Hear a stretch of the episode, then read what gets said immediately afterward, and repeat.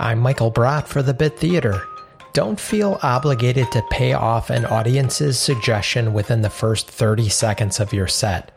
There are few things more satisfying than spending 20 minutes improvising your set only to call back the suggestion as your blackout line of the set. You have time. Don't rush to the immediate gratification. The delayed payoff is almost always worth the time invested. That's your improv tip for the day. Stay safe, Stay healthy, love each other, and I will see you next time.